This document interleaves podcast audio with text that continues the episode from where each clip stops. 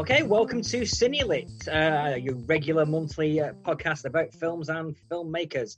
We are back again. It's back to a, a duo of me and Daryl. Say hello, Daryl. Hello, Daryl. yeah, nice to be back again. Yeah, so after a few weeks of, uh, of differing guests, uh, differing hosts, uh, we, we are back to the core of me and Daryl this week. So it's the real deal. Yeah, yeah. it's the real deal, people. Yeah, unfiltered Daryl and Adam. So we are, we are, we decided to, we were knocking on different subject matters, and we noticed that Bill Murray was turning 70 this month.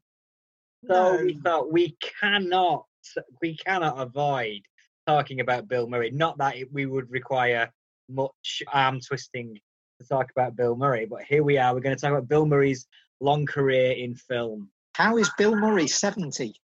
It's nuts, isn't it? It just feels like he's like, I don't know. I don't know. It just feels like he's permanently middle-aged grumpy man sort of look you know that sort of like disheveled slightly bored slightly odd figure that he cuts in films like quick change and yeah those films and that he feels like he's always going to be that and he doesn't look that much different now know, so yeah, so so we're, we're on Bill Murray. What's what were your thoughts on Bill Murray? Are you a fan? I've grown into a fan over the years. Um, I must admit, he, he he took a bit of getting used to for me, but uh, as time's passed and as his film roles have developed, I've I've become a confirmed fan, and I've gone back to those early films again. I, I like a lot of those a lot more than I used to. I, guess I mean I, I I obviously I grew up Ghostbusters was such a big part of my childhood that he was always there uh, you know, yeah. with, with, one movie after another, you know.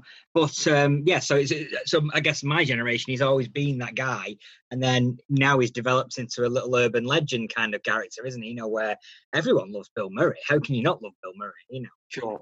But let's let's let's go back to the beginnings of Bill Murray. let's go back to the early days. So we're going to look at his first uh, raft of movies that he did early, pre Ghostbusters, really, when he was probably trying to find his path in filmmaking. Mainly through with collaborations with Harold Ramis, who would obviously play a big role in his in his post uh, Ghostbusters uh, career. But um, his early collaborations with Harold Ramis on films like Stripes, films like Meatballs, Caddyshack, he was coming out of uh, coming out of Saturday Night Live at this point. You know, he'd he'd, he'd been part of that team, and uh, that sort of means a lot nowadays. But uh, you know, to, to British audiences, we we didn't get to see Saturday Night Live you know, history sort of tells us, oh, there's this huge, huge comedy show in the states, and all of this great talent came out of it. We we sort of didn't know at the time, and and we were only getting to see sort of John Belushi, Chevy Chase, Dan Aykroyd, Eddie Murphy a little bit later through the movies that came over here and we'd sort of got these vague murmurs that oh yeah they're they're from this American comedy show, but we we never ever got to see it. Un- unlike now where everything's available to everyone, you know. And so Murray, we we learned about through the films that you've mentioned there, Adam, and they came bang bang bang one after the other into British cinemas and on on the on the shelves of video stores. If you went to the comedy section of your video rental shop in sort of 1980 81 you know there'd be all these bill murray titles lined up and uh, everyone you know there were there were hits on rental caddyshack especially i think. Again um, you've got a little bill murray career in in microcosm there with those early films because he's sort of dipping in and doing cameos in some of the films. He's taken the lead role in others he's he's sort of in maybe a, a, a secondary part that he builds up into a lead in some of the films, you know, and he sort of continued to do that all through his career, as we as we'll discuss during the day. But uh, as as we say, primarily known for comedy and for TV comedy, so he breaks into the movies. And uh, the big three early on are the ones you've mentioned there: Meatballs, Caddyshack, and uh, Stripes with uh, with Ivan Reitman, I think great in all of them. Really sort of steals the show in all of them. Although I, I think there's a case for saying that uh, Rodney Dangerfield has a damn good go in Caddyshack. I think they're both trying to steal the show from Chevy Chase in that one. really, I yeah, think uh, yeah. it's an interesting one. But there's a nice little dynamic because Bill Murray wasn't in the original cast of Saturday Night Live. Mm. He, you know, he was he came on in the second season when Chevy Chase left. Yeah. he kind of replaced Chevy Chase as that as that, yeah. and then here he is practically stealing the movie Caddyshack away from Chase uh, a couple of years later. Yeah, I mean Caddyshack's interesting because it's it's a chance there for Murray. He's he's almost in a little film of his own in that movie. Um, he's he's playing the assistant greenskeeper at the golf club where all the action's set, and there's this whole sort of plot going on surrounding Chevy Chase and Rodney Dangerfield and so on. And Bill Murray, you keep cutting away to these scenes of him and these little animatronic puppet gophers that he's he's trying to get rid of. And it's like a little movie all on its own, interspersed within the main action. So yeah, he's got his own little showcase there. And and it all sort of diverges together at the end. He, he really does elevate that character way yeah. beyond, I think, the original the original intention. Um, to the point where it's the one people are reminded of and is sorely missed from Caddyshack too. Yeah, yeah, yeah, and and you know, I I I get the impression that that that that part and and the in in the editing of that film, you do wonder if they sort of thought, oh, we, we've really got something here. Let's build this up and build this up and make it a, a real showcase, you know, because it could have been with any other actor, you know, that could have been um, just simple cutaways, you know, quick fire gags and so on, and then back to the main action. And here we sort of go away for minutes at a time and sort of focus on what Bill's doing and what the Gophers are doing, you know, and it does make this this little parallel story within the story, you know, and uh, he, he really does make the most of what could have been an absolute nothing part there. And I think also it helps with that period of time where there was a lot of uh, teen American US teen sex comedies that were coming out around that period. Yeah. And this could have easily been another one of those. Sure. Beefing up that role and having Rodney Dangerfield in it in a bit more of a scenery chewing cameo, a small role, it really yeah. made, moved it away from being put into that ghetto of the Last American Virgin, Porky's, those kind yeah, of yeah. types of films. I think you can say the same about Meatballs as well, because that's that's got summer camp setting, you know, and uh, very very similar to some of the horror films that were coming out at the same time, like Friday the Thirteenth. Again, summer camp is not something that we really knew much about in England, but uh, we learned about it through American movies. And then here's this comedy film coming out. And yeah bill murray's in it again this name that we've heard about you know. And again he steals the show. And again that's another film that could have easily become a, a porky's clone or something or last american virgin clone. And it isn't you know. Murray again drags that up by the bootstraps and sort of makes it into something else. And uh, turns it into a very sort of heartwarming story by the end, which is which is extraordinary given the given the setup. Do you think? Do you think it's the maybe more of the Canadian influence there? Because Meatballs, there's a lot of Canadians working on that. Maybe that the slight shift of sentiment, shift of uh, mentality on making that kind of movie from Canada to America is maybe not as uh, easy as, as, as we initially thought. It's actually they they approached it a slightly different way. Could be, could be. And of course, the other thing there is that there's absolutely no harm in selling your film as though it's a sex comedy, getting everyone to pay their, their money or their video rental or whatever. And then by the time they find out it's not Porky's 3 or whatever, they've, they've enjoyed the movie anyway for what it is. So uh, there's certainly no harm in mis-selling a film.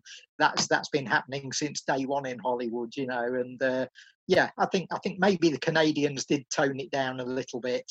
I, I think the the film for what it is is is great. You know, it it works very well. It's funny.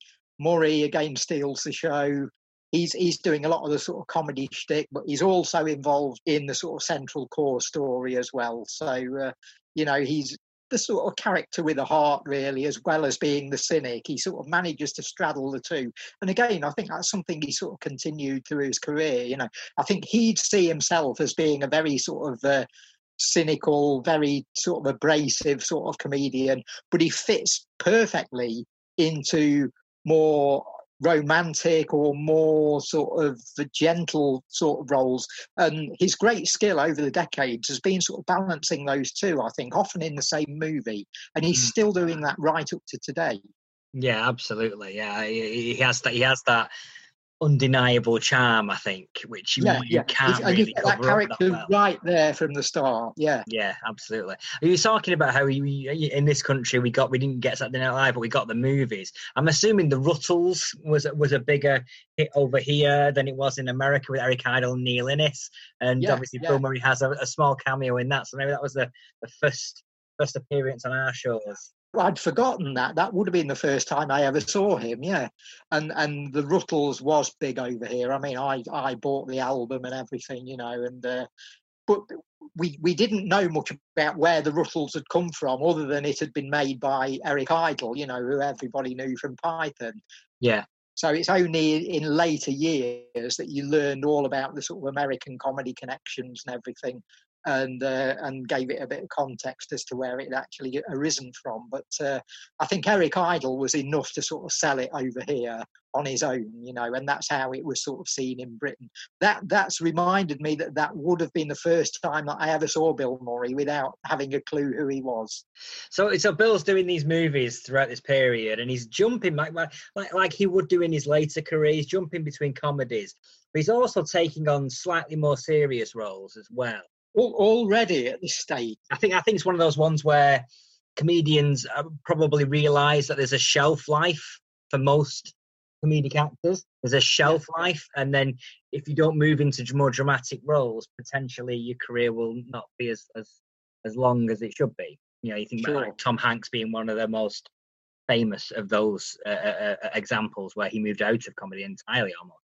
Even even the likes of Steve Martin and Jim Carrey have, have sort of dabbled in that, and uh, they I think they've always been known as comic actors, but every now and then they'll they'll do a sort of dramatic part or something that's a little bit more of a stretch, Yeah, and uh, it's it's something that all comics feel the need to do. I think Bill Murray's made a career out of that, really, almost at the point now where he is a dramatic actor who occasionally dips back into comedy. Yeah, no, I'd agree with that. Um, so in this early period, we've got appearances in. It's still a comedy, but like Tootsie, you, know, it's still a comedy, but it's a slightly more. Well, we're going to nominate this one for Oscars type of Hmm. comedy, Sure, sure. um, ra- rather than y- your sex comedy meatballs or, or things like that. So a slightly more highbrow comedy. Um, but he also did. He also played Hunter S. Thompson in Where the Buffalo Roam in 1980. Yeah, and what what a, what a great fit he is for for Hunter S. Thompson. Very great casting, you know. Oh, you know, Yeah, yeah, perfect. No, really, really good film, and um, all all based around that period where Thompson was probably at his his peak as a writer and at his peak as a sort of personality, creating this this sort of mythos around himself. Right, right in the middle of the whole sort of fear and loathing uh, sort of era.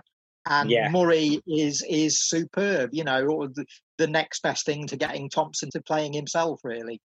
and him and, and him on screen with people like Peter Boyle and Bruno Kirby, you know, fairly good actors. But again, another raft of those comedy actors who do serious roles as well. I mean, Peter Boyle. And that's that's that's a really good lo- sort of ensemble cast, I think, because any any uncertainty that Murray may have had about himself as a dramatic, serious actor, or doing something that wasn't meatballs, you know, or that wasn't trying to blow up go- gophers on a golf course, you've got Peter Boyle and actors of that caliber in there, and and they are a, a real bolster for for uh, an actor like Murray. You know, he people that he could really sort of play off, and it shows in the film. You know, it, it, the the sort of uh, the chemistry between the, the the the sort of leading players there really does pay off and really helps the film. And it's it, it it's got this whole vibe. I, I think much more successful than the um, Gilliam Thompson movie with uh, with Johnny Depp. Uh, I, I like that a lot, but uh, Where the Buffalo Roam really, really captures the, the spirit of what Thompson was all about. Yeah, I, I, I agree. I think I think I think it's a subtle difference between the counterculture and drugs culture in the two movies. I think Yeah. Gilliam's leans way more on the drugs than than where the Buffalo roam. I think and it's more the Sure, sure. counterculture aspect of, of Hunter S. Thompson in where the Buffalo roam. I think. I think so. Yeah, yeah. The way Murray plays him, Thompson is is believable as a journalist and a writer. You know. Yeah. And it's it's not just all fueled by by other substances. Hmm. The key fuel seems to be the drive to have something to say and to get that down on paper. You know.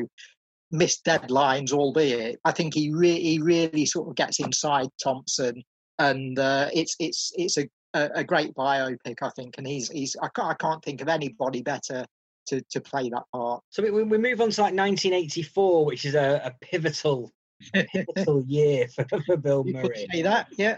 Obviously, it's the year Ghostbusters came out, 1984. But he's got three movies that he was released in 1984, and and, and for me, they feel like potential alternative worlds where Bill Murray could have gone. So you've got Ghostbusters, where he becomes megastar, comic actor, big budget Hollywood star, which is what we're going to talk about generally afterwards. We've also got Nothing Lasts Forever, Yeah, low budget uh, Saturday Night Live, smartly written indie film. 84 indie film, so it's like in that world of a Jim Jarmusch, Strangers in Paradise, those kind of movies, or actually probably more like Down by Law, which is very similar in that comedy, crime, indie world. And I think bits alongside that in that you can see him going into that world earlier than he actually does. And then obviously the the, the other one that we're going to briefly talk about is the Razor's Edge, which is a period costume, yeah, yeah. um, a drama. This seems to be a case of Murray having suddenly finding his, himself with a little bit of clout in Hollywood. You know, he's he's had a few hits in in previous years. Um, he's built up a reputation in the film business as well as TV, and suddenly, um, and we're in the eighties here, where mad things were happening, and and if you had a hit or became an overnight success or got made a name for yourself, people were finding they could suddenly name their own ticket, name their own projects, and uh, there's there's a sense of that with the Razor's Edge of, of, of Bill sort of suggesting that you know let's let's spread my wings a little bit, let's do something that's not Ghostbusters or not not Stripes or not Meatballs, you know, and um, uh, predictably it it was not a hit. no, it wasn't. It the wasn't, least. but it does have an avenue that Murray at that time wasn't putting all his eggs in one basket. He was like diversifying and thinking, well, what types of roles can I play? What types of career can I have in some ways? Yeah, and now we know the career that he has had. It's very interesting looking back on on the roots of that hmm. and how he's almost always done that. The the stuff that he's doing in films today, the way his he, he sort of plans and manipulates his own career, he's always done it. You know, right right back to those early days, he's always had feet in in different camps. And as you say, the three films in '84 really really epitomise that.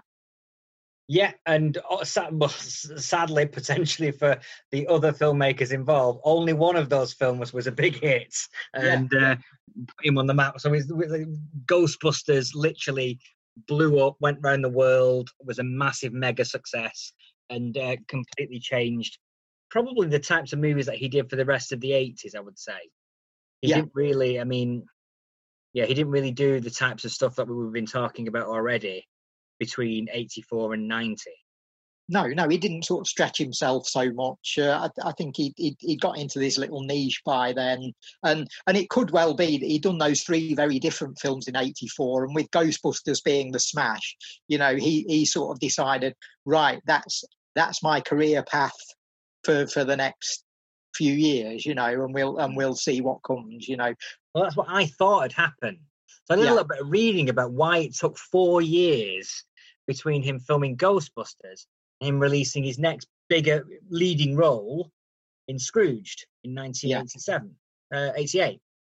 So he'd done Little Shop of Horrors, small cameo, playing the Yeah. uh, the Jack Nicholson torture victim role at the dentist. Yes, yeah, Um, and he'd done a couple of, of odd cameos for it in a music video, and he'd done a cameo in "She's Having a Baby" uncredited. So you know, he he he, he wasn't doing anything uh, for four years until Scrooge came out.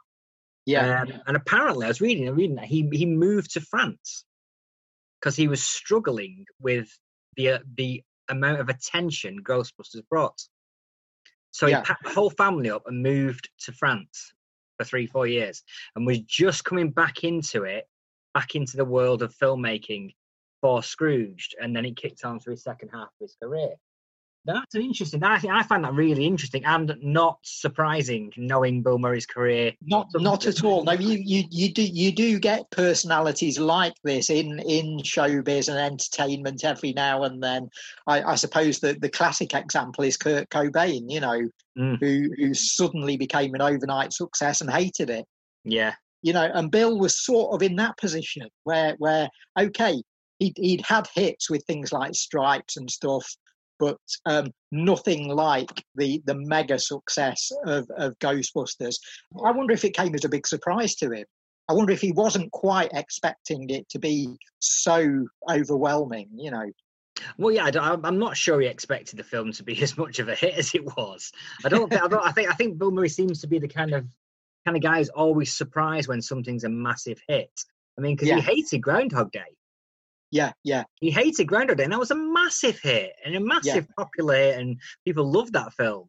But he hated it, and he so much so he had a massive falling out with Harold Ramis over it, you know, and, and didn't speak to him for thirty years. It's like, yeah, damn, this this film's too successful, Harold. But he does feel a little bit like that. I think he's probably yeah. there's a there's a level that he's comfortable with the film being yeah so but popular. You, you, can, you can, see that with both movies because Ghostbusters was being talked up by Dan Aykroyd before it came out. In the couple of years as it was in, in development and being made, Aykroyd was talking to magazines and so on, and he was saying, "Oh yeah, this is going to be a bit like one of those old Bob Hope horror comedies in the 1930s and 40s, you know, like The Ghost Breakers or Cat and the Canary or something. We're aiming for that sort of 1930s vibe.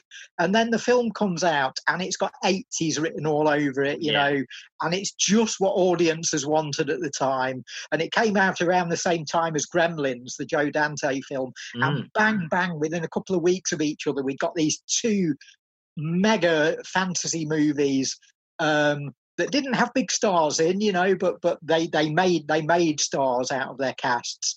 And Groundhog Day the same, you know. On paper, that sounds like a little nice, independent type, gentle fantasy movie that's that, that's probably going to do fairly well and find its cult audience. But you'd, you'd never have expected that to become a blockbuster. No. And and so yeah, I, I can imagine that in both cases it might well have been a bit of a surprise how successful they were. So, what do we think? What what does he bring to Ghostbusters then? Because the, the part was originally written. I mean, the original ideal cast for Ghostbusters for Dan Aykroyd was the th- three of them, and it was going to be yeah. Dan Aykroyd, John Belushi, and Eddie Murphy. That yeah, was the yeah. three. And obviously, John Belushi um, dropped out on account of being dead. Um, and Eddie Murphy, that went away, became maybe became too big a star at that point. Yes, actually, you know, he was too on the back big of Ghostbusters. Yeah, too exactly. Yeah, too big for Ghostbusters, which is, is, is insane to think about now. But there you go. What what do you think he brings to the role of Peter Venkman? I'm in two minds about this really because I didn't take to the character when I first saw the film. Right. I didn't really know Murray's work all that well, apart from having seen the uh, the sort of early comedy films. And we didn't know him from TV over here. And I found him, well, A, as I said, Dan Aykroyd had been sort of pitching this as being a sort of Bob Hope style movie. So I, I went into the film in Christmas 84, sort of expecting that. That was the first thing for me. I thought, oh, Dan's Dan's lied to us. This hasn't got that sort of 30s vibe at all. You know, it's very brash and in your face and very 80s. And it took me a while to adjust to that. And then Murray comes on and he's doing his usual sort of acerbic, cynical, cold character. Or for me, that's how I sort of read it. And I thought, this this really isn't a fit for this film. I'm I'm not sure that I like this guy in in being so prominent. Right. He'd, he'd, be a good character in the film if he took a bit more of a back seat. I don't like the fact that he's up front and he's doing all the talking, you know. And now I know a little more about Bill and I know more about his screen persona. Revisiting Ghostbusters, I I I, I think he's great in the film. I'm still not sure he's a good fit for it, but then millions and millions and millions of viewers who love it prove me wrong on that because See, I, I, I feel that his his that like the acerbic, uh, cynical, downplayed role. I guess he's not you say it's like it's it's it's, 90s, it's 80s on the screen, it's brash thing, and he's not that character. He's not Yeah. the brash 80s lead character in this that the movie is. And I Yeah. think maybe that downplaying works off the ridiculousness of the ghost, the ridiculousness of the uh, uh, uh, of the whole premise really well. And I feel like almost if like you had John Belushi in the role, playing it with his exuberant uh, gusto that he would normally bring to those kind of roles, I'm not sure that would have worked either for me. No, because he'd he'd he'd be bigger than the ghosts Yeah. almost, which you don't really want. You you you want Mister Stay Puft and you know the slime ghost and everything. You know, you you you you want. You The- want sorry, sorry, sorry. I'm going to stop you there, Daryl. The highlights. slime ghost. Yeah, yeah, yeah. Slimer, come oh, on. Slimer. Slimer, yes, yeah. You want them to be the, the sort of the, the big sort of highlights of the film. And and I think Belushi would have taken something away from them. He'd have done he'd have been doing comedy of the style that the special effects characters were doing, you know. And you don't really want that. You want the humans more sort of rooted and you want them working as a team.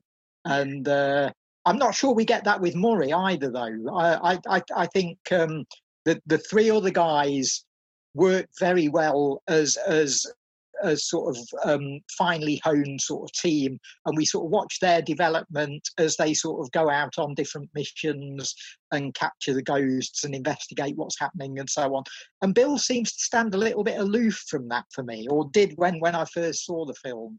And um, again, that was something I couldn't quite take to. I wanted this to be the story of guys who were sort of fighting to, to make a name for themselves in in a sort of hostile um, environment, and uh, they were trying to convince people that ghosts exist. I wanted the story to be their sort of rise to fame and and their and to look at their achievements and how they get everyone on their side and everyone believing them. And Bill's character sort of undercuts that a little by being I don't think that's the story, Daryl. I don't think Well, that's the story because I always I, it, I- one of the it things is. It isn't. It isn't. But that's the story I I sort of expected it to be, and Yeah. that's why that first viewing slightly disappointed me. I was judging it on on what it had failed to be in my eyes. So yeah, returning to it years later, you know, I appreciate it much more, and I can see that Bill's performance is very good. I, I would still say that he he sort of stands slightly outside Mm. of the movie though, and I'm not sure that that works for it. we for me I feel that he's he's not traditional the audience viewpoint. Sure. He's not like in in that some in a lot of those movies you get the guy on screen that is representing the audience and saying the things that the audience are thinking. Whereas Bill's not really entirely that, but he does have those moments where he says the things the audience are thinking. You know, where Yeah. where like they're in the prison and they're going like it's a it's crazy um, disaster, but it's going to be at epic proportions. And and you look at Bill Murray and Bill goes, "Don't look at me," you know, it's as, as if to say, "I think these guys are crazy," you know. So he plays that role, I think, in this movie, putting against the enthusiasm. But what I think is really, I think is really successful with Ghostbusters is they don't spend all the time of the movie convincing people that ghosts are real and having Mm. to have the whole plot line where someone goes, ghosts aren't real, blah, blah, blah. And they got to say, they're just like, no, they are real because look, there's one on screen. Yeah, yeah. We know we've seen it on screen. We know we're in a world where ghosts exist. Let's move on. Yeah, I mean, it's it's time time now to mention um, the 2016 Ghostbusters remake and Bill's little cameo in that because, of course, he he plays a uh, a paranormal debunker He does, in, yeah. in in his little two minute scene in the new Ghostbusters. So so he's playing in in the new movie precisely what you're saying isn't isn't really present in. Uh, in the original and it's a nice little two three minute cameo for him i think you know he's playing a character called martin Heiss, who's nothing to do with the original film and yeah he he comes in and um, the girls have got a, a ghost sort of captured in in one of their little contraptions and uh, again he's he's all typical bill murray you know uh, looking really cool with a great hat on great suit on almost hunter s. Thompson like you know and uh, um, and he's saying, "You, you, you're telling me you've got a ghost? You know, show me. I don't believe it." So nice little cameo, and it's interesting that uh, he plays that sort of role in the light of the comments that you've just made about the original film. Yeah, yeah, uh, where that may be a sort of missing element, and it's an element that I sort of wanted in the film. I think the, the what for me the, the, the set differences. I mean, I've discussed this many times with friends over Ghostbusters and the new Ghostbusters, which I, I actually quite enjoyed the new Ghostbusters. Me too. Yeah. But what I feel was missing was the believability of the world. I didn't mm. believe the world of the new Ghostbusters. It felt very much like a comedy film world. Whereas yeah, the Ghostbusters, yeah. the original Ghostbusters, it felt like that stuff was happening in New York yeah, in 1984. People often say about Ghostbusters, the, the 84 original, that New York is almost like a character in the film. Mm. And I, I think as a setting, it's used really well, you know, with without it necessarily being oh, we're, we're at the top of the Empire State Building, we're at the Twin Towers, you know, we're on the Brooklyn Bridge. It's, it's, it doesn't use sort of recognizable landmarks like that. But what it uses is New York attitude, and it uses landmarks that will be known to New Yorkers, but maybe not not necessarily to the rest of the world. And yeah, it does use it as a very real place. And I think that's always good for fantasy films like that. Mm. If, if if you can root your story in a, a, very recognizable setting, you know, it enhances the thrill and the amazement of of, of, of what's going on in, in the fantastical uh, the fantastical part of the story. So uh, and and again, Bill Bill I suppose works in that he's almost a human equivalent of New York in that film. In that case, in that he's keeping it real, if you want to use that phrase. You know, he's he's he's a very sort of human, a very typical almost a typical New Yorker in, in that sense. You know, he's reacting to all the events in the way that any any guy from the Bronx would react to them. Yeah, yeah, definitely. Uh, and and that's that's sort of grown on me over the years. So yeah, I uh, I appreciate more and more what what he's doing the more I see the film. But uh, I've, I've I've still I've still got my own problems with it. But uh, um, but yeah, as I say, who's who's right, me or or however many hundred million dollars at the box office, you know. Yeah, and the millions of adoring fans around the world, indeed, and yeah, indeed yeah, listening to yeah. this podcast. Uh, but let's find out. You, you you could be on that island uh, yourself. Um, I've been there before. Yeah, yeah. I think it's interesting. We talked about that. I was kind of saving the New York as a character. It was very much, very much in Ghostbusters, but it was also quite a trend of the 1980s. It felt like the movies of the 1970s depicted New York as a squalid, scum-ridden, you know, so one day a real rain's going to come down and wipe the scum from the streets kind of yeah, place. Yeah. But in the 80s, it was very much like this is where you can become a millionaire overnight. We've got high-rise buildings. We've got people in suits walking down the street. We've got taxi cabs being called. It was like it was very much New York as a city of dreams. Yeah, I think over the last forty years, New York has really rebranded itself, and uh, yeah. and and it sort of started there. Really, I, I, think yeah, you're right. You can mm. trace it back to uh, that point forty years ago, just just pre Ghostbusters. Yeah, yeah. Well, that leads me into uh, Quick Change, which yeah, yeah. has a different view of New York. oh, yes, so definitely a character in that movie. character that is actively working against our lead characters in that. Um, now, Quick Change, we've picked Quick Change out because it is the only movie that Bill Murray directed in his, hmm. his current career. You know, he, who knows, maybe he'll pluck one out of the uh, thin air in his mid 70s.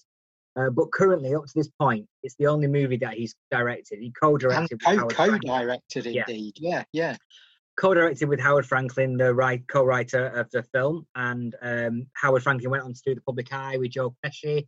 He worked again with Bill Murray on Larger Than Life, the giant elephant movie, and uh, he also wrote the screenplay for another Murray vehicle, The Man Who Knew Too Little. Um, yeah, late nineties. So yeah. again, those connections, and this is this is for me is a a trend of Murray's career. He tends to work with people he knows. There's always some sort of connection between mm. characters in his movies. If he's doing this movie, why is he doing this movie? Oh, yeah, the guy who wrote the screenplay was the guy who wrote the screenplay for that movie or directed that movie, and or he's working with Wes Anderson again, or he's working with Jim Jarmusch again, or he's working with the Farrelly brothers again. So there's yeah. always there's some sort there's always a connection from pretty much from the late eighties through to now. there's, there's always an obvious reason why Bill Murray did this movie. Yeah, he's he's not he's not the kind of performer who makes three or four films a year, you know. And uh, it's it's like he works when he wants to. As I said earlier on, he seems to have always ha- had this exercised this control over his own career, and whether it's he he feels safe around certain people or whether he knows that the work is going to be of a certain quality or most likely i think it could be that he work he likes working with people where he knows he's going to be allowed to do what he wants to do that he's going to be given a bit of freedom Mm-hmm. And mm-hmm. who better to give you freedom than your mates, you know, people you've been working with for years. Yeah. And every now and then, every 10 years or so, it seems he finds somebody new as well. He finds a Jim Jarmusch or he finds a Wes Anderson who sort of take the place of Ivan Reitman or Harold Ramis, and he can now work with them on on a regular basis, and uh, and he mm. feels comfortable with them. But yeah, Quick Change is is a really really nice little film, and it, it the, the, the story had been filmed once before. It had been made as a uh, Jean Paul Belmondo movie only five years earlier, called, oh, right, called uh, okay. uh, which was which was based on the, the novel by Jay Cronley is called Quick Change. Yeah. And um, but Belmondo had filmed it, uh, I think, in Canada as uh, as Hold Up. Same same story, done I think more as a drama than than the sort of comedy drama that it turns into here. But yeah, Quick Change sort of came out of nowhere. Really, it's uh, it's one of those movies that turned up at multiplexes as multiplexes were beginning to spring up, and and it, it, it, benefited from the fact that multiplex cinemas were emerging in Britain because it was ideal as the sort of film that would play on like screen 10 or something you know. You'd go and see that if you couldn't get into whatever blockbuster had opened that week. And i think having having got in to see quick change having been disappointed at queuing up and not getting into your first, first or second choice, and you'd say, "Oh, we'll go and see this thing with Bill Murray," and instead, it's to be one of those movies that you'd come out of thinking that was unexpectedly great. You know mm. that that was something really special. You know, I, I think it's a lovely little film. Uh, yeah, I'm, I'm a big fan. I'm a big fan of it. It's one of my favourite of, of Murray's entire career, really. But I do love those densely plotted comedies like this, where it's like like, like the Big Lebowski or something like that, where it, the plot is so dense that a lot of the comedy comes from the plot, you know, rather than. Uh, the great thing about this story is it begins so simply. It's it's a it's a simple story of a bank heist, but with odd twists. You know, I don't want to give too much away to to anyone who hasn't seen it, although it's 30 years old now, so you you, you ought to have seen it if you're interested. But uh, but yeah, it's a sort of bank heist with with a twist, and um, and then it's the story of the getaway, and it ought to be a simple story, and it works as a simple story up to a point, but then I mentioned that uh, Jean Paul Belmondo's Hold Up was made in 1985. Another film made that year uh, was Martin Scorsese's After Hours. And I think After Hours has quite a bearing on, on this film in that what we get is not the story of a bank heist and the story of the getaway. We get the story of how all of that begins to unravel mm. and how everything in the city people, places, situations, events all conspire against our gang as they try and make their way to to safety. And of course, you've got stealing the show again, even stealing the show from Bill. I would argue you've got Jason Robards as the uh, the sort of grizzled old world weary detective who is uh, going through every detective cliche in the book and knows he is and hates himself for it and that all becomes part of the character, you know. And uh, he's on their trail, you know, and he's only a couple of steps behind. It's it, it's great if you like heist movies. It's brilliant. If you like those sort of stories where the world seems to be conspiring against the lead characters, it's it's a great example of that. It's a really good comedy. Bill's on top form. You've got great supporting cast. Randy Quaid, Geena Davis, yeah, Randy Quaid is really a standout in this. I didn't quite oh, steal yeah. it from Bill Murray, but he's definitely uh, veering towards that. And also, this it kind of set the tone for his career for the next three or four years. You know, he played this yeah. role and was playing those kind of sort of like simple, slightly dumb, whiny kind of characters, you know, for two or three years after that. Usually, you know, we've talked about Ghostbusters and we talked about some of his other big big movies. We we sort of skipped over Scrooge, where I think this this happens as well. You know, Bill's Bill's very much the focus and the star, and um, and here he he he, he almost takes a, a, a, back seat at times and lets the other performers sort of come through. And is that a consequence of him uh, him directing the film, and is it him sort of giving them a bit of leeway, or is it simply the fact that they're such a great cast? I, th- I think it's a I think it's a bit of both. I think also I think once he takes the makeup off uh, and, and and they get away, he becomes the straight guy in the movie yeah, yeah. He's, he's the guy who things are happening to him. The comedy stuff is happening external to him and hmm. impacting on this guy who just needs to get to the airport. It's almost like, they, yeah, they, those characters have got to react to bizarre situations rather than them being the characters that are prompting the the, yeah. the, the, the, the funny stuff. Yeah, yeah. And obviously, Randy Quaid plays into that as as being an obstacle himself. So yeah, yeah. he gets to have some of the more outrage, more slightly more outrageous comedy bits, I guess. It's a great ensemble cast. Bill Bill working very well as part of an ensemble. Good good director as well. I think you know it's a shame that he's not done more. I, I gather the reason for this they they were looking they were looking for name directors to yeah, do this. Yeah, they I did. think they approached, they approached Jonathan Demme, Ron Howard. Well, he, approached Jonathan Demme. Jonathan Demme turned them down. He was doing something else, Silence of the Lambs, I believe. so you know, he, he, he wanted to. You can do Silence of the Lambs. That'll get you an Oscar, or you can do Quick Change with Bill Murray. Oh, that's a tricky choice. Uh, Demme turned it around. Ron Howard turned it down. Apparently, Ron Howard turned it down, and he said the script's not funny enough. Yeah. And at which yeah. point, Bill Murray went "f you" and never spoke to him again. Right. even right. now. Yeah. Even now, is now still holding the grudge. Yeah, I've also read that Howard Howard read the script and he concluded, I, I don't know who the good guy is here. Yeah. Um, I, I don't know who the audience are supposed to root for. That's that's why it's so great. Yeah, I think, but I think one of the reasons is that they're trying to make New York the character, but a bad character. Like, yeah, yeah. like this city is going to the dogs. It's scum. This city, this the, the amount of times all the characters, the cops, the the the, the, the robbers, all of them say this city, this goddamn city, this city is is scum. Yeah, you know, it's like all of them say it all the way through the film, and the film really lays that on thick. And I'm yeah. wondering whether so, I was done to say that actually there's only so much you can take before the, the, the, reasonable person, the natural, sensible person, would rob a bank and fly to Fiji. That, yeah, that's yeah. what everyone would do. So, in, in the terms that you were talking about a few minutes ago, then Adam, you're saying that Quick Change is the last movie of the 1970s. I think I, well, I think it definitely goes. I mean, a lot of those 80s movies are all about New York, like Brewster's Millions, like Secret of My yeah. Success, even things like Wall Street, which is supposedly showing greed is bad, greed is good, and it's, it's supposed to be negative. I don't think people watched it as that necessarily as a negative view of the city. I think it was like, yeah, yeah. that's where your dreams can go. That's where you can become a millionaire. Whereas Quick Change, it's all about this city is scum. This city is is pushing its folks beyond, you know. Yeah. And, and, and that that then becomes the perfect backdrop for things to go wrong. Mm, and, and it, yeah.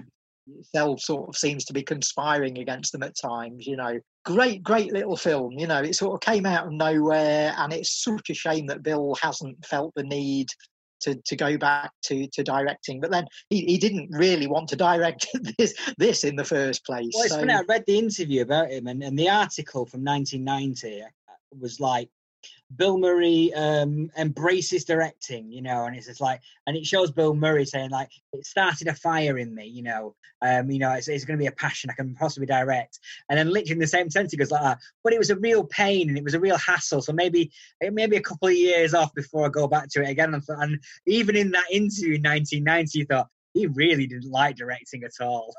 Yeah, I think one of the yeah. quotes was like, the amount of power you get as a, as a major star in a movie is quite a lot you get more as a director, but the amount of work you have to do to get that little bit more power is ridiculous. Yeah. and these were promotional tours for the film, you know. So I'm not sure whether that was the best angle to take in promoting this movie. But having found that out, he's he sort of decided I, I ain't going there again. Now I mentioned that um, I, I think After Hours had a considerable influence on Quick Change. Let's link another Scorsese film with another Bill Murray film. Move on to What About Bob, or as I call it, Cape Fear the comedy. You know, Yeah. it was made. It was made in the same year as Martin Scorsese's Cape Fear remake, and to me, essentially the, the the same characters in the same sort of situation, psychiatrist and and patient, one wanting to try and distance himself from the other, and the the patient coming after him. You know. And uh, I think What About Bob is a, is another great little sleeper of a movie. You know, Yeah, it's Frank Yeah. Oz directing. It's Richard Dreyfuss, who was on a real sort of career comeback and a real career upsurge at that time. Uh, he'd done Always with with Spielberg. He did this. Uh, what what else was he doing around the down time? in down in Beverly Hills. he'd Yeah, yeah, Stakeout. You know, so he had a few hits. Yeah, the two the two stakeout films. Yeah, so uh, so yeah, he he he'd really sort of made a comeback at this point, and he and he he proved once again that you know years on from from working with Spielberg, he could still carry a movie for someone who's a an unconventional sort of leading Yeah. man. You know, he can still carry a big. Big budget, big Hollywood film, and they're here working with Frank Oz. And again, it's it's a fantastic little sleeper of a film, I think. Yeah, no, it's great. I, mean, in preparation for this uh, podcast, I used to use What About Bob when I was teaching screenwriting. And I used to use the opening sequence of What About Bob as a way of concisely getting the characters on screen. With literally by the end of the opening credits, you know exactly who Bill Murray's character is and exactly who Richard Dreyfuss's characters are before the credits are over. You know, you've got Bill Murray up and down his apartment, um, panicking, double doing the OCD, locking, opening, punching in, trying to weave the house, uh, cloths, um, tissues on the handles of doors, all that kind of stuff. And you've got the arrogant Richard Dreyfuss in his office, his New York office, you know, overlooking the city with his brand new book on the shelf. You know, you think, okay, this putting these, it's almost like what what do we need to do to make this film? Well, you just put those characters together. You've done your visual shorthand. You've sort of told us who these guys are. Yeah, Yeah, now bang them together. Yeah. And do you know what? Rewatching some of Bill's films in in a short space in preparation for today, it occurred to me that uh, Stripes actually opens in in quite a similar way in terms of the way it just sort of introduces us to the characters and and gives us a little bit of information about them and then puts them all in the army yeah, you know so so but it doesn't start as a it, you know it's a military comedy that starts out as something else you know and uh, and what about bob sort of goes down that same sort of route you know it really just it, it takes that little bit of time at the start to to just let us know who these people are what their background is what their views are and then yeah bang we see how they how they sort of relate to each other and as i say it's cape fear with laughs basically Yeah, absolutely. It, it doesn't. It wouldn't take much to tweak this into being a horror or or or, a, or a dark thriller or something like that. it almost is a stalker is, yeah. film. Well, they definitely play. They definitely play on that.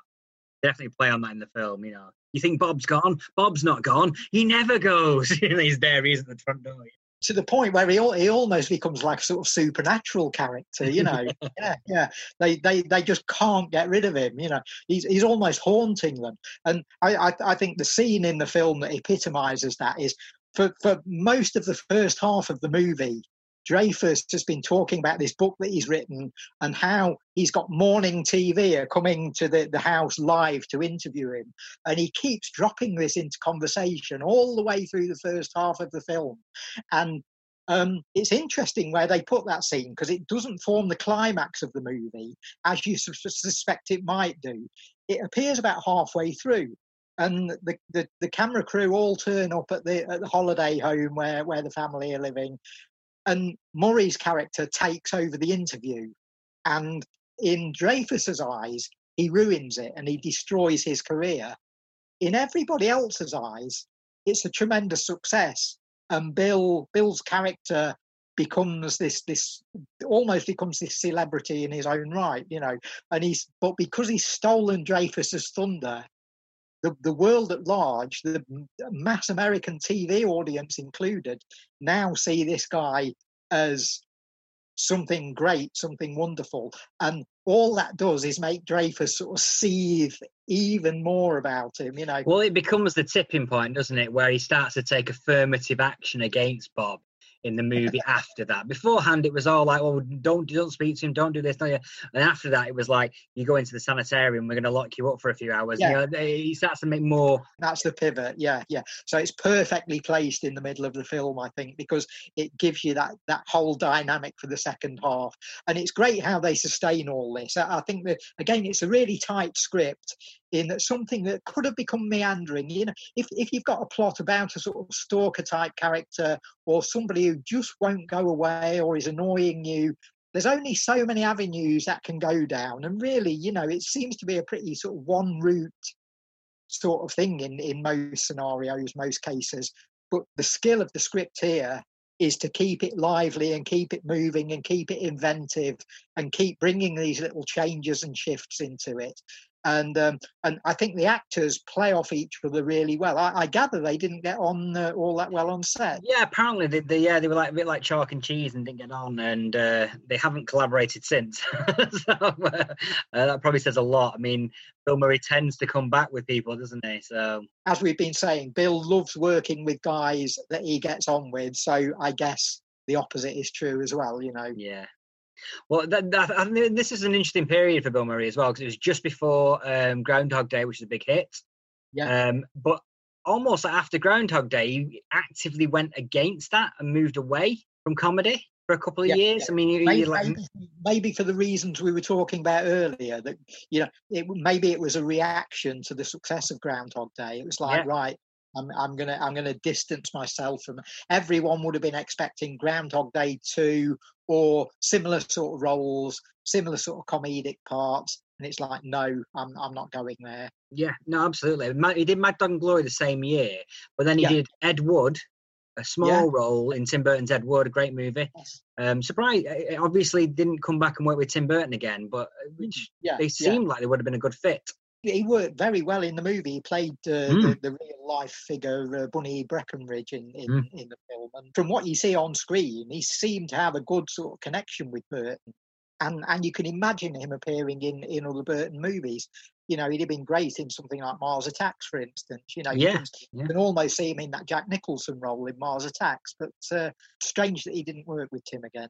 Yeah, no, that's, and then then he came back to comedy and comedy in a big way. I think he had three fairly silly comedies after this. Yeah, you know, Kingpin. We we worked with the Farrelly brothers, who he worked again with in in Dumb and Dumber Two, oh. uh, fairly recently. A little cameo in that, and Larger Than Life, which is the, directed by Howard Franklin, who co-directed Quick Change. Yeah, and Space Jam, uh, which apparently he did because he's a big basketball fan. Yeah. So you know, again, no the rhyme and reason for Bill Murray's reasons to do movies um, can be as flippant as like I'm a big basketball fan. I want to be involved. Well, that, that's him all over, really. You know, as, as I say, he, he does what he wants to. Mm. What what a, and what a way to live. That's that's mm. how to do it. You know. Yeah. So so mate, I guess after after those big comedies, he started to move more into dramas, and he started to forge relationships with certain filmmakers that would continue on. So I'm thinking like um, Rushmore in 1998. Yeah. That's with Wes Anderson. He, he's worked in every Wes Anderson film since. He's been exactly. in. He's, he's in he's in the brand new one as well. So uh, I think maybe it's some sort of contract that Wes Anderson signed. You're going to be successful, but you have to include Bill Murray in every movie you make uh, yeah, from now on. With it, within that sphere, Bill will sometimes play Steve Zissou, and he'll have the title role and the main part, or he'll he'll do a little walk on cameo, you know, or he'll do something in between, or he'll be part of an ensemble cast. So even working for the same director, yeah. he, he he will still sort of move around and switch around and, and you never quite know what you're going to get. He might be on screen for two seconds, he might be the star of the film. Yeah, I think I think I don't think it matters to him uh, this particularly at this point, I think there were certain films where he wanted to be the leading man, and then there's films he did because he wanted to work with Wes Anderson, and then he'd do the role that was right for the film. Any any particular favourites with uh, with Wes for you, Adam? I'm a big Royal Tenenbaums fan. Um, Yeah. But again, Bill's only in that, a minor role in that. Um, Yes, he is. Life Aquatic is great. I love that. Yeah, I think and it, very it's silly. almost me, like the the more Bill Murray you get, the better the better I like the film. You know, in, in, for for Wes and and Steve Zissou is is my absolute favourite Anderson film, and and a, a lot of that is down to the fact that it's it's got Bill in it. He really works for me in that movie, and I think his persona fits that character to a T. And the film's very inventive as well. I mean, the, the Bill isn't the whole story. He he's he's the lead character and the title role. But he's he's also part of an ensemble. He just happens to be the sort of head of that ensemble, you know. But um, I think Anderson gives that film real life and verve and colour. It's got all these little quirky, unexpected moments, and, and you can you can never quite put a handle on what's going to happen in that film. You know, considering the starting point of it is let's make a movie about a sort of Jacques Cousteau type character, it, it it then doesn't go in in in the direction that you're expecting it to. Yeah, it, it was a particularly purple patch for Bill Murray that that that 2003 to 2005 period Yeah, where he yeah. did Lost in Translation uh, and and started his work with Sofia Coppola. he's done his work with Sofia Coppola on a number of occasions as well. working with Anderson and with uh, Jim Jarmusch as well. Got to mention there um, that Bill in Coffee and Cigarettes works with what what may just about be Quad's favourite band or one one of one of Quad's very favourite artists, uh, the Wu Tang Clan. I, I don't know whether it's Quad's favourite artist. One of my favourite, certainly one of my favourite hip hop groups, definitely. And what a bizarre little vignette it is as well. But again, started that collaboration with Jim Jarmusch and he's worked with Jim Jarmusch on a number of occasions since then, particularly in Broken Flowers, which I think is one of your faves, Daryl. Yeah, yeah, I love it, love it. Great to catch up with that again uh, last week. It's it's interesting mentioning that in tandem with Coffee and Cigarettes because um, Coffee and Cigarettes was sold as being a film made up of different shorts, whereas Broken Flowers is seen more as a sort of narrative film. But it act- they actually work in the same way. Broken Flowers is very very episodic, and it's it's it's the story of a guy who receives having um, had just come out of a failed relationship, he receives a pink perfumed letter alleging that he may be the father of, of a boy who's, who's now going to be like 19, 20 years old. And Bill doesn't want to do anything about it, but his next door neighbour decides to to research it and send him off on a road trip. And so it becomes a road movie and it then becomes a vignette movie because what he does is Bill visits four different ex girlfriends in turn to see if they are the person who sent him the letter. But he's not upfront about this. He doesn't sort of confront them and say, Have you just written to me? He sort of skirts around it a little bit, trying to pick up clues, trying to pick up the vibe. And again, the cast is just astonishing, sensational, you know. You, you, you've got people like Jessica Lange in there, Frances Conroy, Tilda Swinton, uh, Sharon Stone, you know, and they're they're playing the actors, and um, you know what what a stellar cast you've got, and it's got this very very enigmatic ending as well. I just think the whole thing works so beautifully, and Bill again. As with some of his best roles, as with Hunter S. Thompson, as with Quick Change, as with Groundhog Day, I cannot think of a better actor to play this particular character. Mm. Very, very sort of curmudgeonly, doing everything almost against his will. You know, he's sort of sent out on the road. It's like the anti-road movie. You know, most road movies, the characters are out trying to find themselves. You know, they're searching for something. They're they're on a journey of sort of self-expression. This guy doesn't even want to be there. Mm. He's, he's been told to be there by his next door neighbour, and uh, and you know, Bill is is perfect for it. And again, it's got a lovely mixture of comedy, sentiment, and, and serious drama. I, I think it's perfectly pitched. And man, that, that ending is is just great. Yeah, it's funny. It's funny you mentioned the cast there. We had uh, John Hurt. So John Hurt was one of Quad's patrons, and when we we had the Q and A with him, and we was talking about his appearances with with Jim Jarmusch and things like Limits of Control, and then you know, and he and we said, what what was it like working with Jim Jarmusch? and he just said, "If the phone rings and it's Jim Jarmusch," and then he just did the bowing down sign with his hands. I'll do it no matter what the role is. And and and that's that Sir John Hurt, you know, Oscar nominated. eh, You know, he could cherry pick whatever roles he wants in some cases, you know, in, in many ways. And he was willing to do whatever. That's the same with Bill, I think. You know, I think so, yeah. with with certain directors, Jarmusch being one of them. You know, Yeah. yeah, so we're not talking about Lost in Translation as much now, because that feels like a really pivotal key for Murray, where he'd done dramatic roles before, but this was the one that smashed it. The dramatic yeah, role. yeah, yeah. And I think without that, he he may he may not have necessarily come to the attention of of Wes Anderson, Jim Jar- Jarmusch, and some of the other people that he's worked with since. Mm. I, I think that showed us an, a, a not a new side to Bill Murray because we we knew that he could do drama and get a little bit more serious. We we've seen some of that even even in some of his comedy parts. Mm. And I think Coppola picked up on that for, for this movie. And I think other people have since taken that on. And it's defined what Bill Murray, the actor, is in the 21st century. Yeah, I think it's definitely defined what audience thinks of him. I think his public perception of who Bill Murray is. He's no longer the guy from Ghostbusters, the guy from know, Kingpin. it, it ain't meatballs anymore. no, no. Exactly, yeah. They definitely redefine that. And it's a great movie. And he's great in it, you know. Yeah. A lot of his best films seem to be ones where either not very much happens or in the case of something like quick change or what about bob you've you've got a very simple setup that then spirals into chaos. And uh, and he, we see how his character and the other characters around him have to react to that.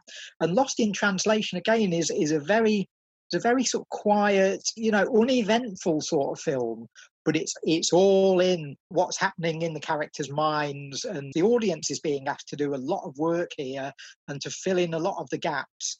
And if a filmmaker gets that right, it's it's perfect, you know. And I think it really works in Lost in Translation. It, it's not a confusing film. I think we know all the way through what's going on, and we know what the characters are thinking, and uh, we know what the situation is. But at, at its heart, there isn't really all that much actually happening there. So the, the joy of the film and the skill of the film is getting us to think about what the characters are thinking about. And I think uh, Sofia Coppola does that brilliantly.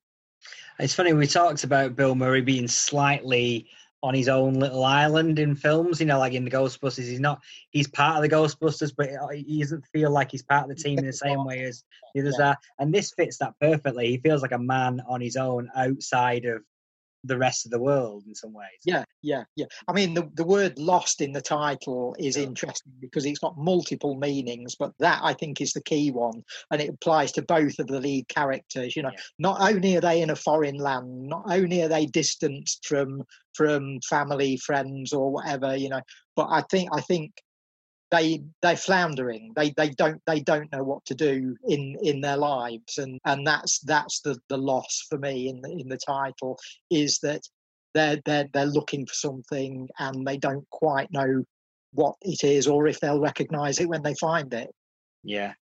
it's, it's such a difficult film to talk about not not in terms of giving plot away but because there's there's so little conventional plot to it. You know it's all in the character it's all in getting us the audience to react to what's going on in their minds you know. And when you describe it like that it sounds so uncinematic and so potentially catastrophic in in terms of entertainment value but it it, it just works so well. It's it's just a brilliant character study and Yeah. um, I think- the characters are very well written. And again, as as as we've said about other Bill Murray films, I think the key here is we're given a lot of background early on. You know, they sketch in a lot of detail about these characters, so we we sort of get a handle on who these people are, and that then leads us to more of an understanding of where they might be going as the film uh, as the film's events transpire.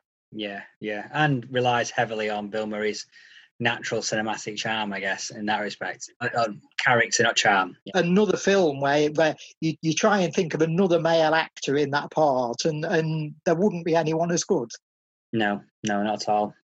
So we've we've we've galloped through most of his career here and there. I'm just looking at what he's got coming up, and again, we've been talking about this. The connections wise, he's got three films that have been completed, ready to come out. He's got one that's in post production and one that's in pre production. He's got a new Wes Anderson movie, The French Dispatch, which should have come out this year but has been pushed back. Um, I will be pushed back. We've got the new Ghostbusters, which has been pushed back again, revisiting the role of Peter Venkman apparently. We've got On the Rocks, another collaboration with Sofia Coppola, so one to look out for next year. Um, we've got The Now, a TV series by the Farrelly brothers, who he's worked with. Yeah. So again, it's all it's all that safe ground then. It's yeah, all yeah. those safe ground, those people he's worked with before, and you're just looking back over his career and you think, yeah, he doesn't do that many. He, he he's never even for someone who was as big as he was in the eighties. He, he never had those ones where we've got this film, we've developed it as a vehicle for Bill Murray kind of films. And Dan Aykroyd had a few of those. John Candy had those movies. You had those movies where we developed this as a vehicle for this star. And if that star can do it, we'll go to a different star who's a bit similar and moving on. Whereas Bill Murray never really had that. Never really. Maybe it's because his on-screen persona is such a tricky thing to, to get around. Yeah, well, we, we've talked we've talked about how he sort of stands aloof and apart from from you know the, the the rest of the movie in in in some of his projects. And he's all he's almost got that sort of relationship with with the entire film business you know. It's almost like he doesn't see himself as being a movie star. He's an actor who works with Wes Anderson and Jim Jarmusch you know. Yeah, yeah. he works with in these little bubbles and he, he almost doesn't regard himself as being a conventional Hollywood star. You know, it's uh, every now and then you'll you'll a part will come up where he he'll he'll sort of be interested and say yes.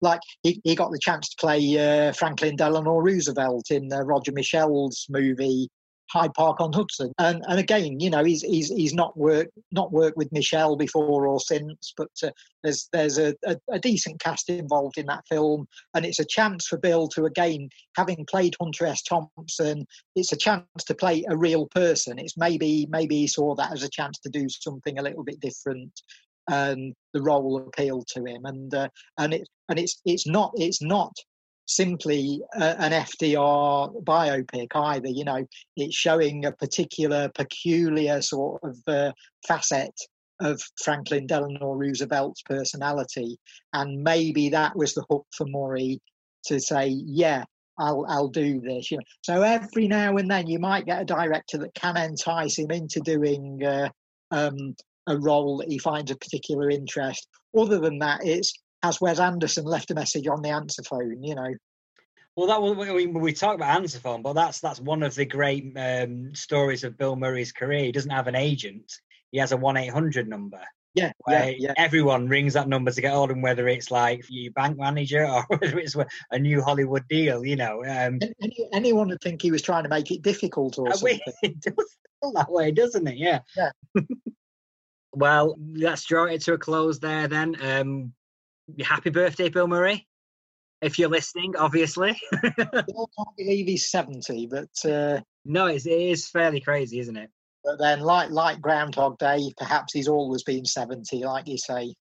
Lovely. Thank you so much, Daryl. And uh, we will see you all at home fairly soon. Once again, I want to thank Quad and the BFI for supporting our podcast. And please do tell your friends, check out our Facebook group, and check out our website where we've got some extended show notes for these films, for all the films that we shamelessly name drop throughout this uh, throughout these podcasts. Uh, you can check those out as well. Take care. See you soon.